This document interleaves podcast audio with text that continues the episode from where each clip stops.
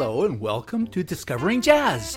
My name's Larry Sadman, and in this program, we all discover jazz, old and new, together.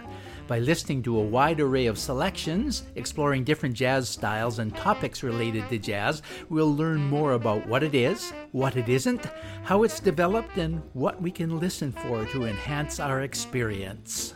For the next 60 minutes, discovering jazz. Sure, I mean everyone knows the difference between Beethoven's Ninth and it ain't don't mean a thing if it ain't got swing.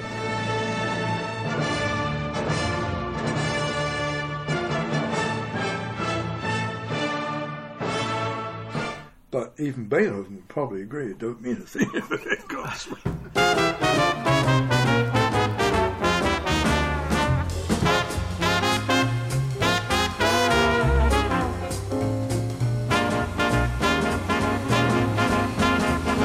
Today, classical versus jazz and its cross pollination, featuring special guest, Peterborough jazz saxophonist and raconteur, Al Baggs.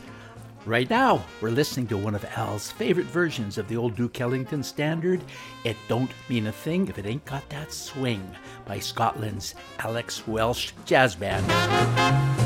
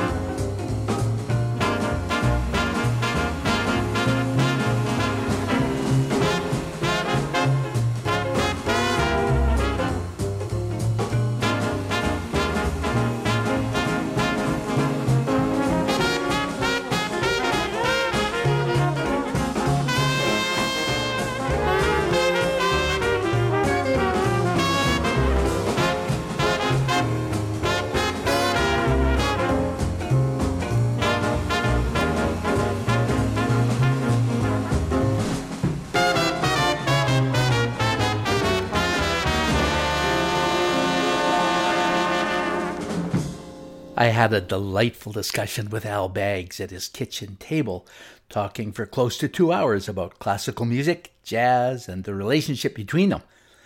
So many gems of information, inspiration, and droll British humor. It will be fodder for a few programs in the future, but today you'll get some idea of how classical and jazz music cross pollinate or fertilize each other. So, to start, what are the main differences between jazz and classical? I asked that question of Al Baggs. In terms of the compositions, his thesis is basically that there isn't much difference, as many of the great jazz composers have classical roots, and there are also qualities of what we call small c classical music, which is any music that is most often referred to as serious music that are employed in jazz compositions. In terms of the playing, on the other hand, there does seem to be one fundamental difference.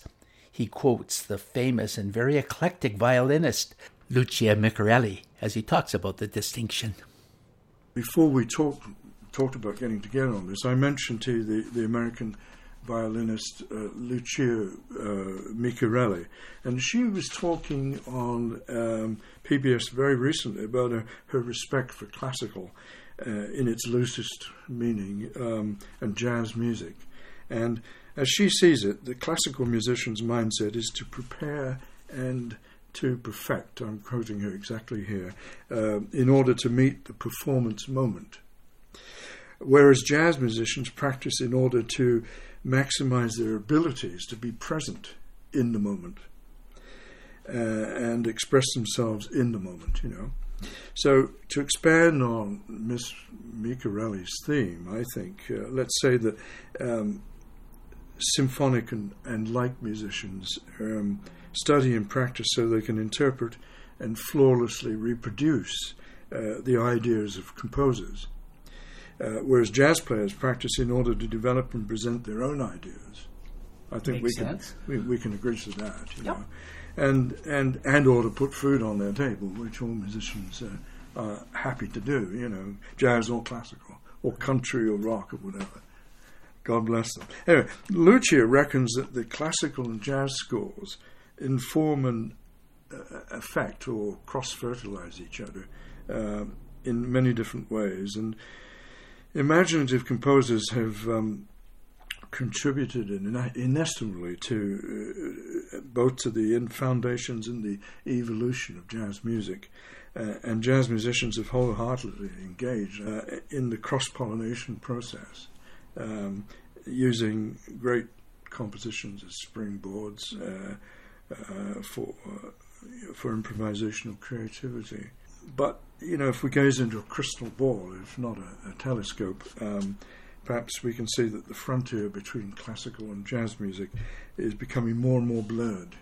Part of our discussion was on what has been termed third stream jazz, which refers to jazz influenced by classical music. Its precursor was what has been called cool jazz. But Al believes that much of this music came before the term cool jazz was adapted in 1953, and that Duke Ellington was one of the exponents of both cool jazz and third stream jazz. Cool jazz leads into third stream, but Ellington was pushing it. And and we hear an example of this in this wonderful performance by the um, by the alto saxophone virtuoso who played with the Ellington Orchestra for years, uh, Johnny Hodges.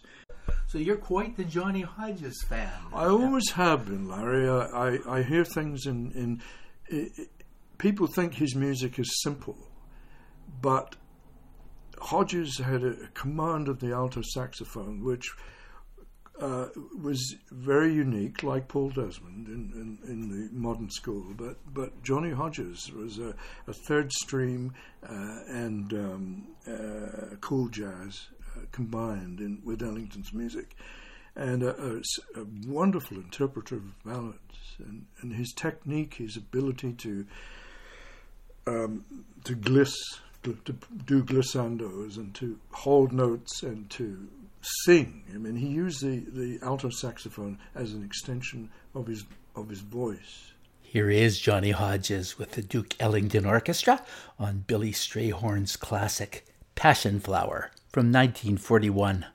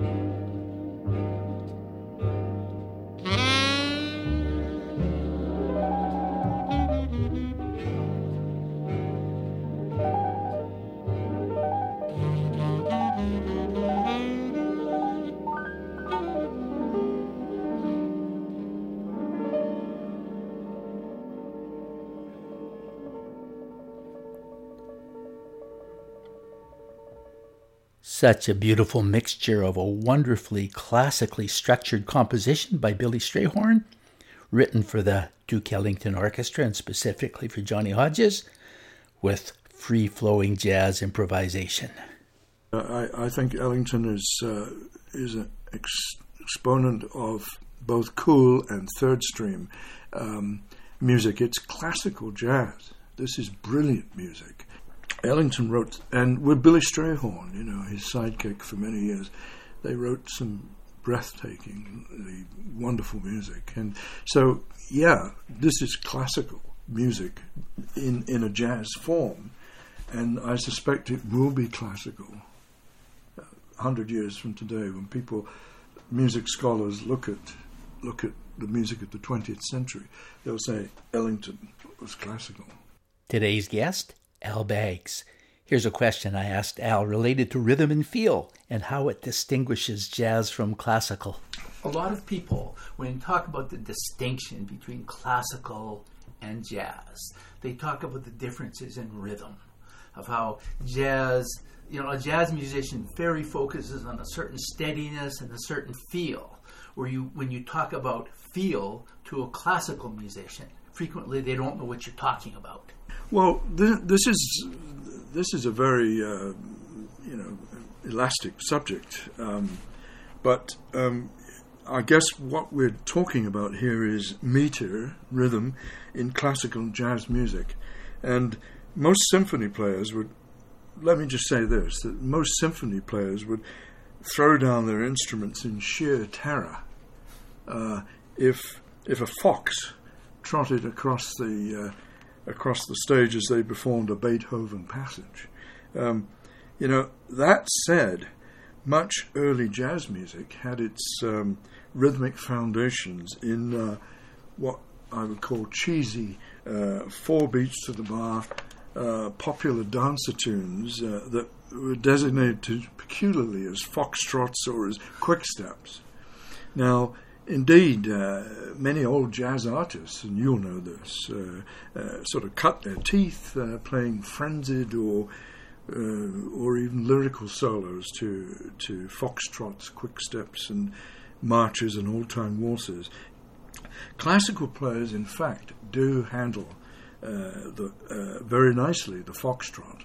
Um, and quick steps in the scores they, they perform. But generally they use rather more respectable descriptions, uh, such as allegro for a brisk foxtrot or uh, presto for a quickstep.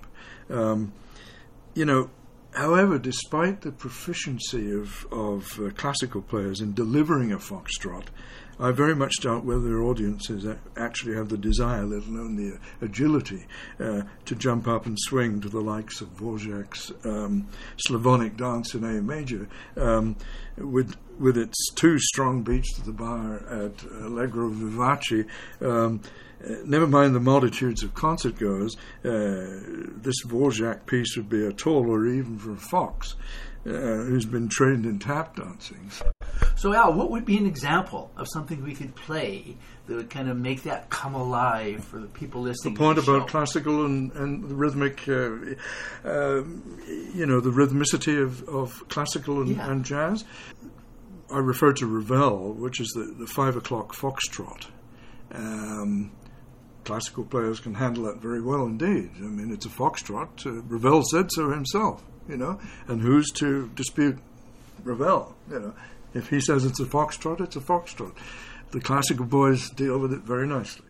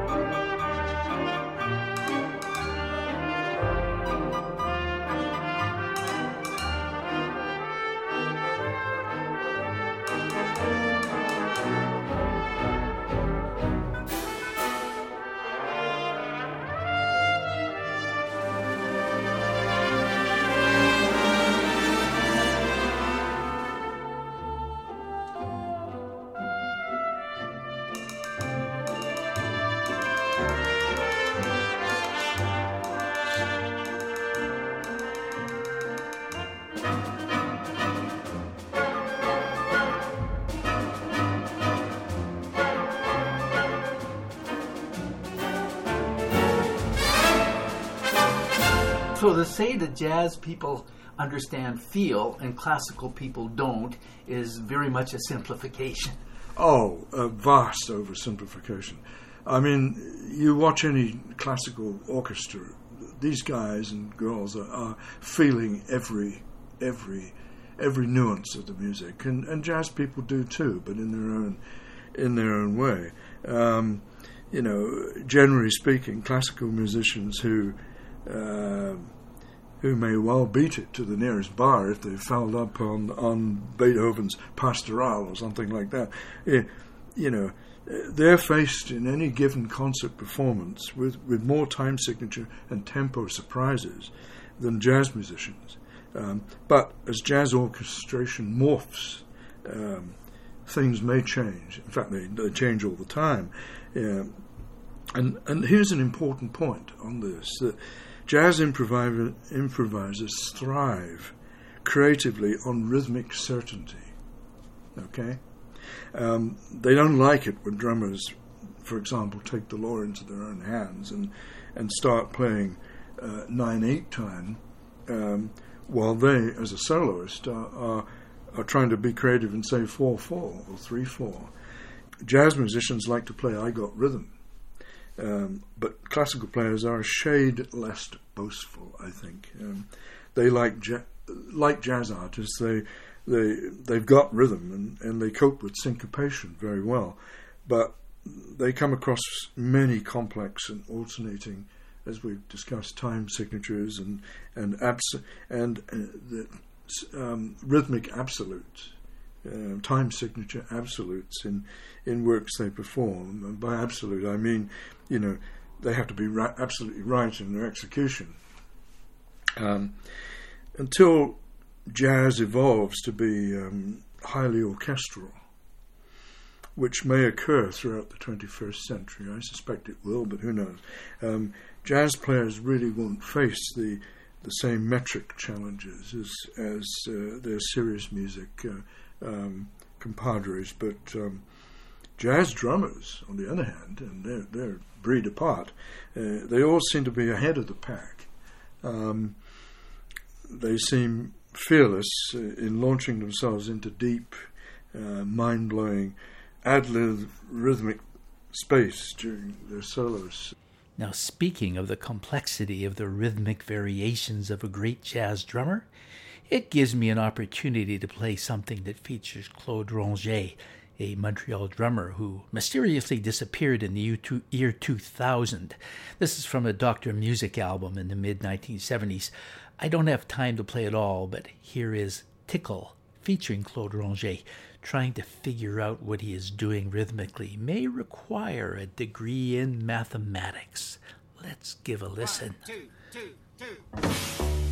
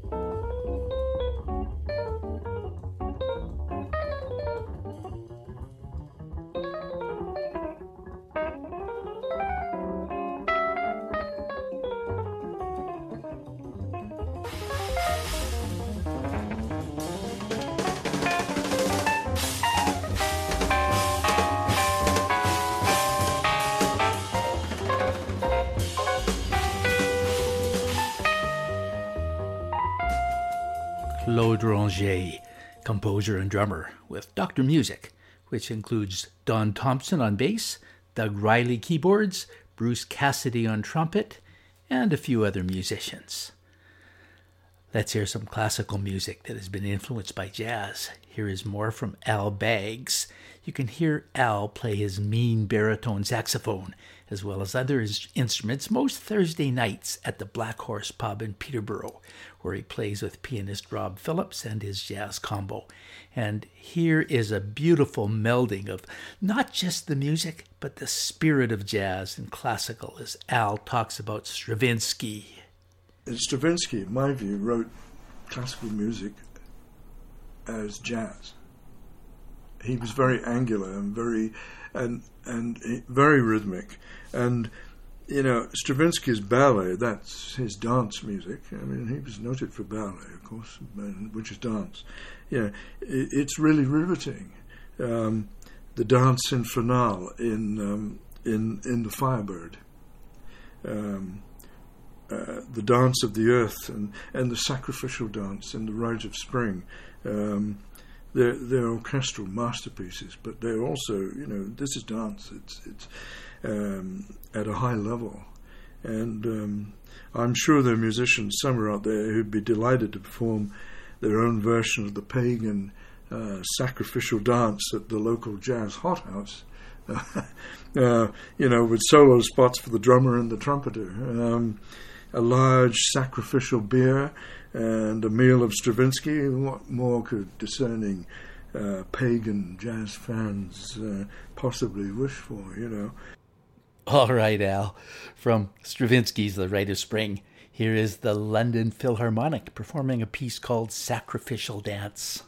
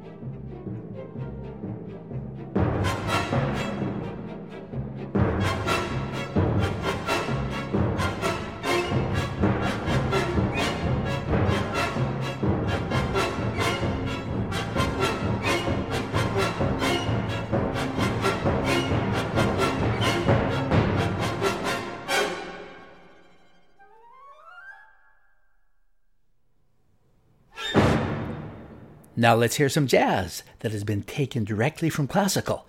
CBC radio listeners may be very familiar with this recording, as it was for many years the extra to As It Happens. Moe Koffman and his arrangement of the Allegro of a Bach sonata, which he calls Cough Drops. Here it is.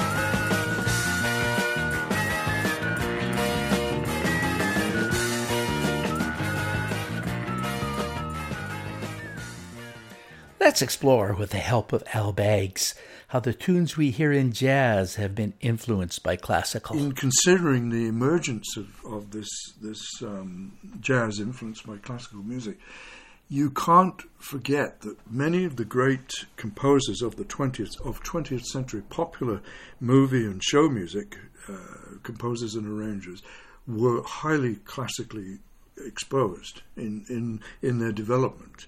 Um, you know, I'm thinking here of the immensely talented Richard Rodgers, who actually went to the, what was the forerunner of the Juilliard School in New York, and then teamed up with Hammerstein and people like that. Um, Hart, uh, uh, Cole Porter.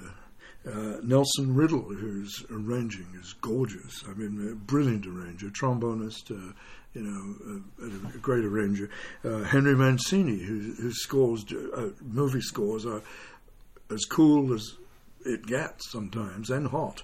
Quincy Jones, I mean, Harold Arlen, I mean, uh, Lawrence Hart, Jerome Kern, uh, Kern I loved. This leads us nicely into playing some Charlie Parker, playing a composition by one of those classically trained composers. Charlie Parker, who wasn't exactly, no, he was definitely not classically trained. Parker did an album with classically educated string musicians, um, and the sparks just positively flew um, from both musical streams, the, the jazz in Parker and the, the classics uh, in the string players.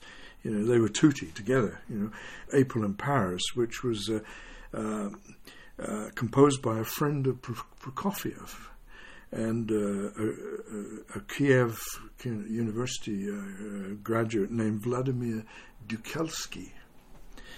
What's he got to do with Paris? Well, uh, Dukelsky uh, not only wrote pop songs, uh, but also oratorios and ballets. And uh, Prokofiev reckoned that um, Dukelsky, who changed his name to Vernon Duke, which is a name you'll remember, um, after Dukelsky uh, migrated to the to the to the states. Um, uh, anyway, Prokofiev was saying that uh, Dukelsky or Vernon Duke had amazing uh, melodic and harmon- harmonic creativity, and um, and so too did the largely self-taught Parker. Um, whose soaring uh, bird-like, everyone calls it bird, uh, but bird-like virtuosity uh, on uh, uh, Vernon Duke or Dukelsky's April in Paris is a is a is a nice sonic treat for classical and jazz ears. Um, so you might like to play listeners April in Paris with uh, Charlie Parker with strings.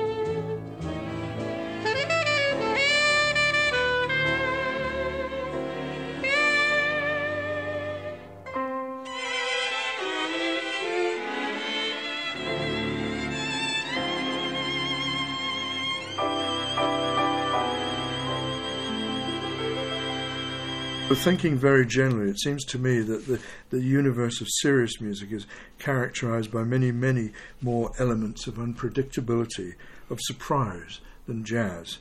Uh, and I'm sure this accounts for the, the deep respect of jazz players, performers, you know, for the classics and, and why they listen hard uh, for inspiration. But um, I'm not suggesting here that jazz compositions as such uh, are lacking in musical qualities uh, that can endure popularity's tests of time. You know, um, that jazz musicians are, are, limited in their conceptual boundaries. Uh, that great jazz performances don't move audiences. I'm not suggesting that. Uh, far from it. You know, Ellington's jazz compositions we talked about, they're just remarkable. Um, but we all sense the differences between classical and jazz, even if we, we can't articulate them. And, um, you know, in his Music Instinct book, Philip Ball uh, talks about the fundamental pitch soundscape. This is an interesting concept. Uh, for most jazz and and and a lot of uh, popular music, um, that pitch soundscape is the blues scale. You know, in C, it's uh, C, E flat, uh, F, G flat, G, B flat, uh, whatever the key you, you transpose it. Um, although generally uh, individual classical works uh, may they may not have fundamental pitch soundscapes if we actually listen to them very carefully.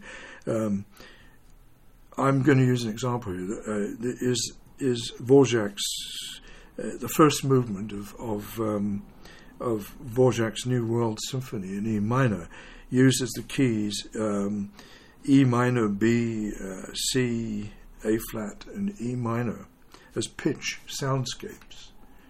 So it's not just one; it's it's a variety of pitch soundscapes, and it would be foolish to, to suggest that that somewhere within these four pitch soundscapes.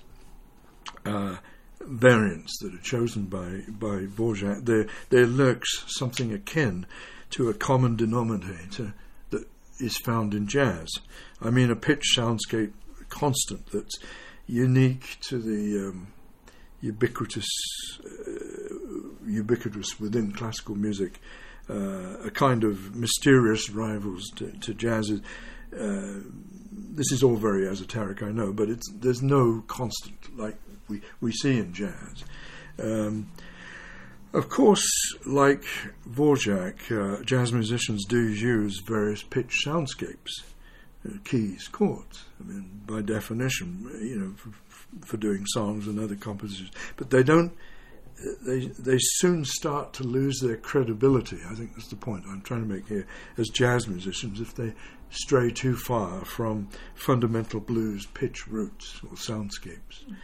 Uh, in other words, at least until recent times, the blues has been considered um, as deserving at least a passing mention in every jazz solo. We hear this at the pub. We hear this any anywhere. You'll hear the blues being jazz playing. You'll hear blue notes somewhere.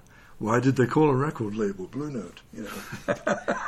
know, Al makes great points, and at some point, I look forward to having a debate with him on that. But first, I'm going to take some time to listen to some of my favorite jazz solos and see if there really are blue notes in most of them and whether all those solos truly are infected with what Al calls the blues virus.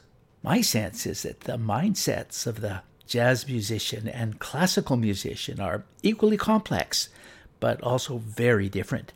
And the performance brains are even more dramatically different from each other. In jazz, performance and composition are very much as one. By definition, since the jazz musician is creating the music she or he plays, in classical or concert music, the goal is to make them as one. I'm not so sure Al would disagree with me here. There's a nice illustration of the different mindsets between the classical and jazz musician. Two selections that Al gave me. Let's hear him talk about the first one. Now, you know, Shostakovich, uh, probably the the greatest composer and orchestrator of of the 20th century, scored a wonderfully melodic Russian improvement, and I use that in quotes, um, of an equally uh, melodic American uh, jazz foxtrot by Vincent Youmans, um, Tea for Two. Shostakovich politely called his quotes Russian improvement uh, Tahiti Trot, suite number one for jazz orchestra.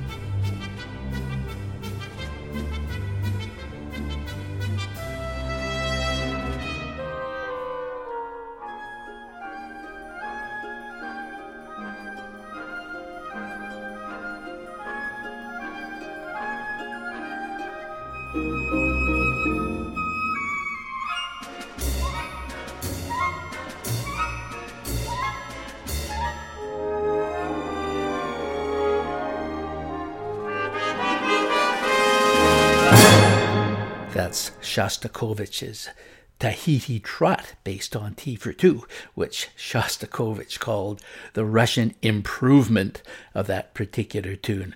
Well, I'm going to end off with a jazz version of Tea for Two. We might call it the Jazz Improvement by Gerry Mulligan and Chet Baker. But I want to thank Al Baggs for talking so intelligently and with such great humor and giving such fine, such a such a finely entertaining lecture, I think, about the cross pollination of classical and jazz.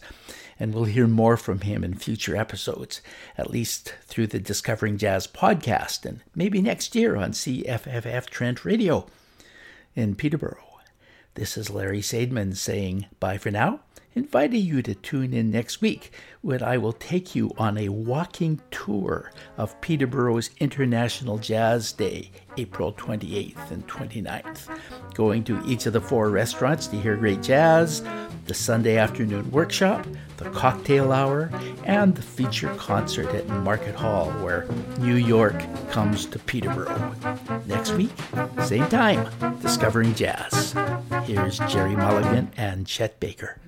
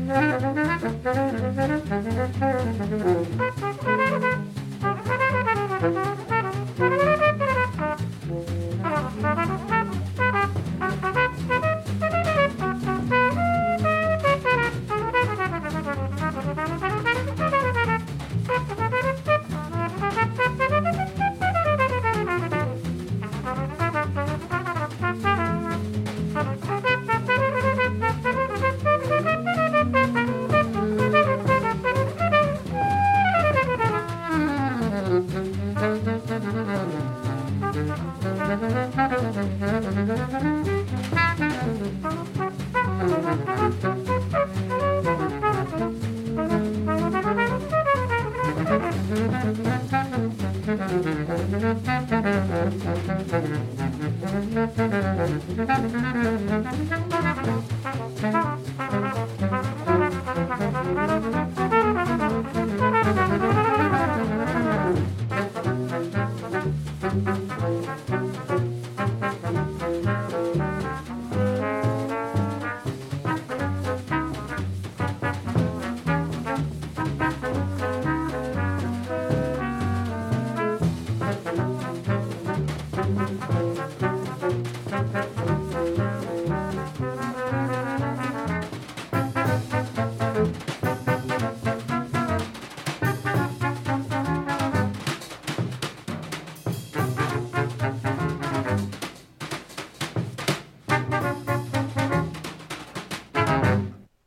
York comes to Peterborough. April 29th, International Jazz Day presents Juno Award winning bassist, singer, and composer Brandi Disterheft. Originally from Vancouver, now living in New York, she brings with her three outstanding New York musicians saxophonist Vincent Herring, pianist Alex Minasian, and drummer Carmen Intorre. It all takes place at Market Hall. Tickets available through markethall.org. All proceeds go to support jazz in Peterborough. That's Sunday, April 29th, Brandi Disterheft, part of the many celebrations of International Jazz Day weekend. You appear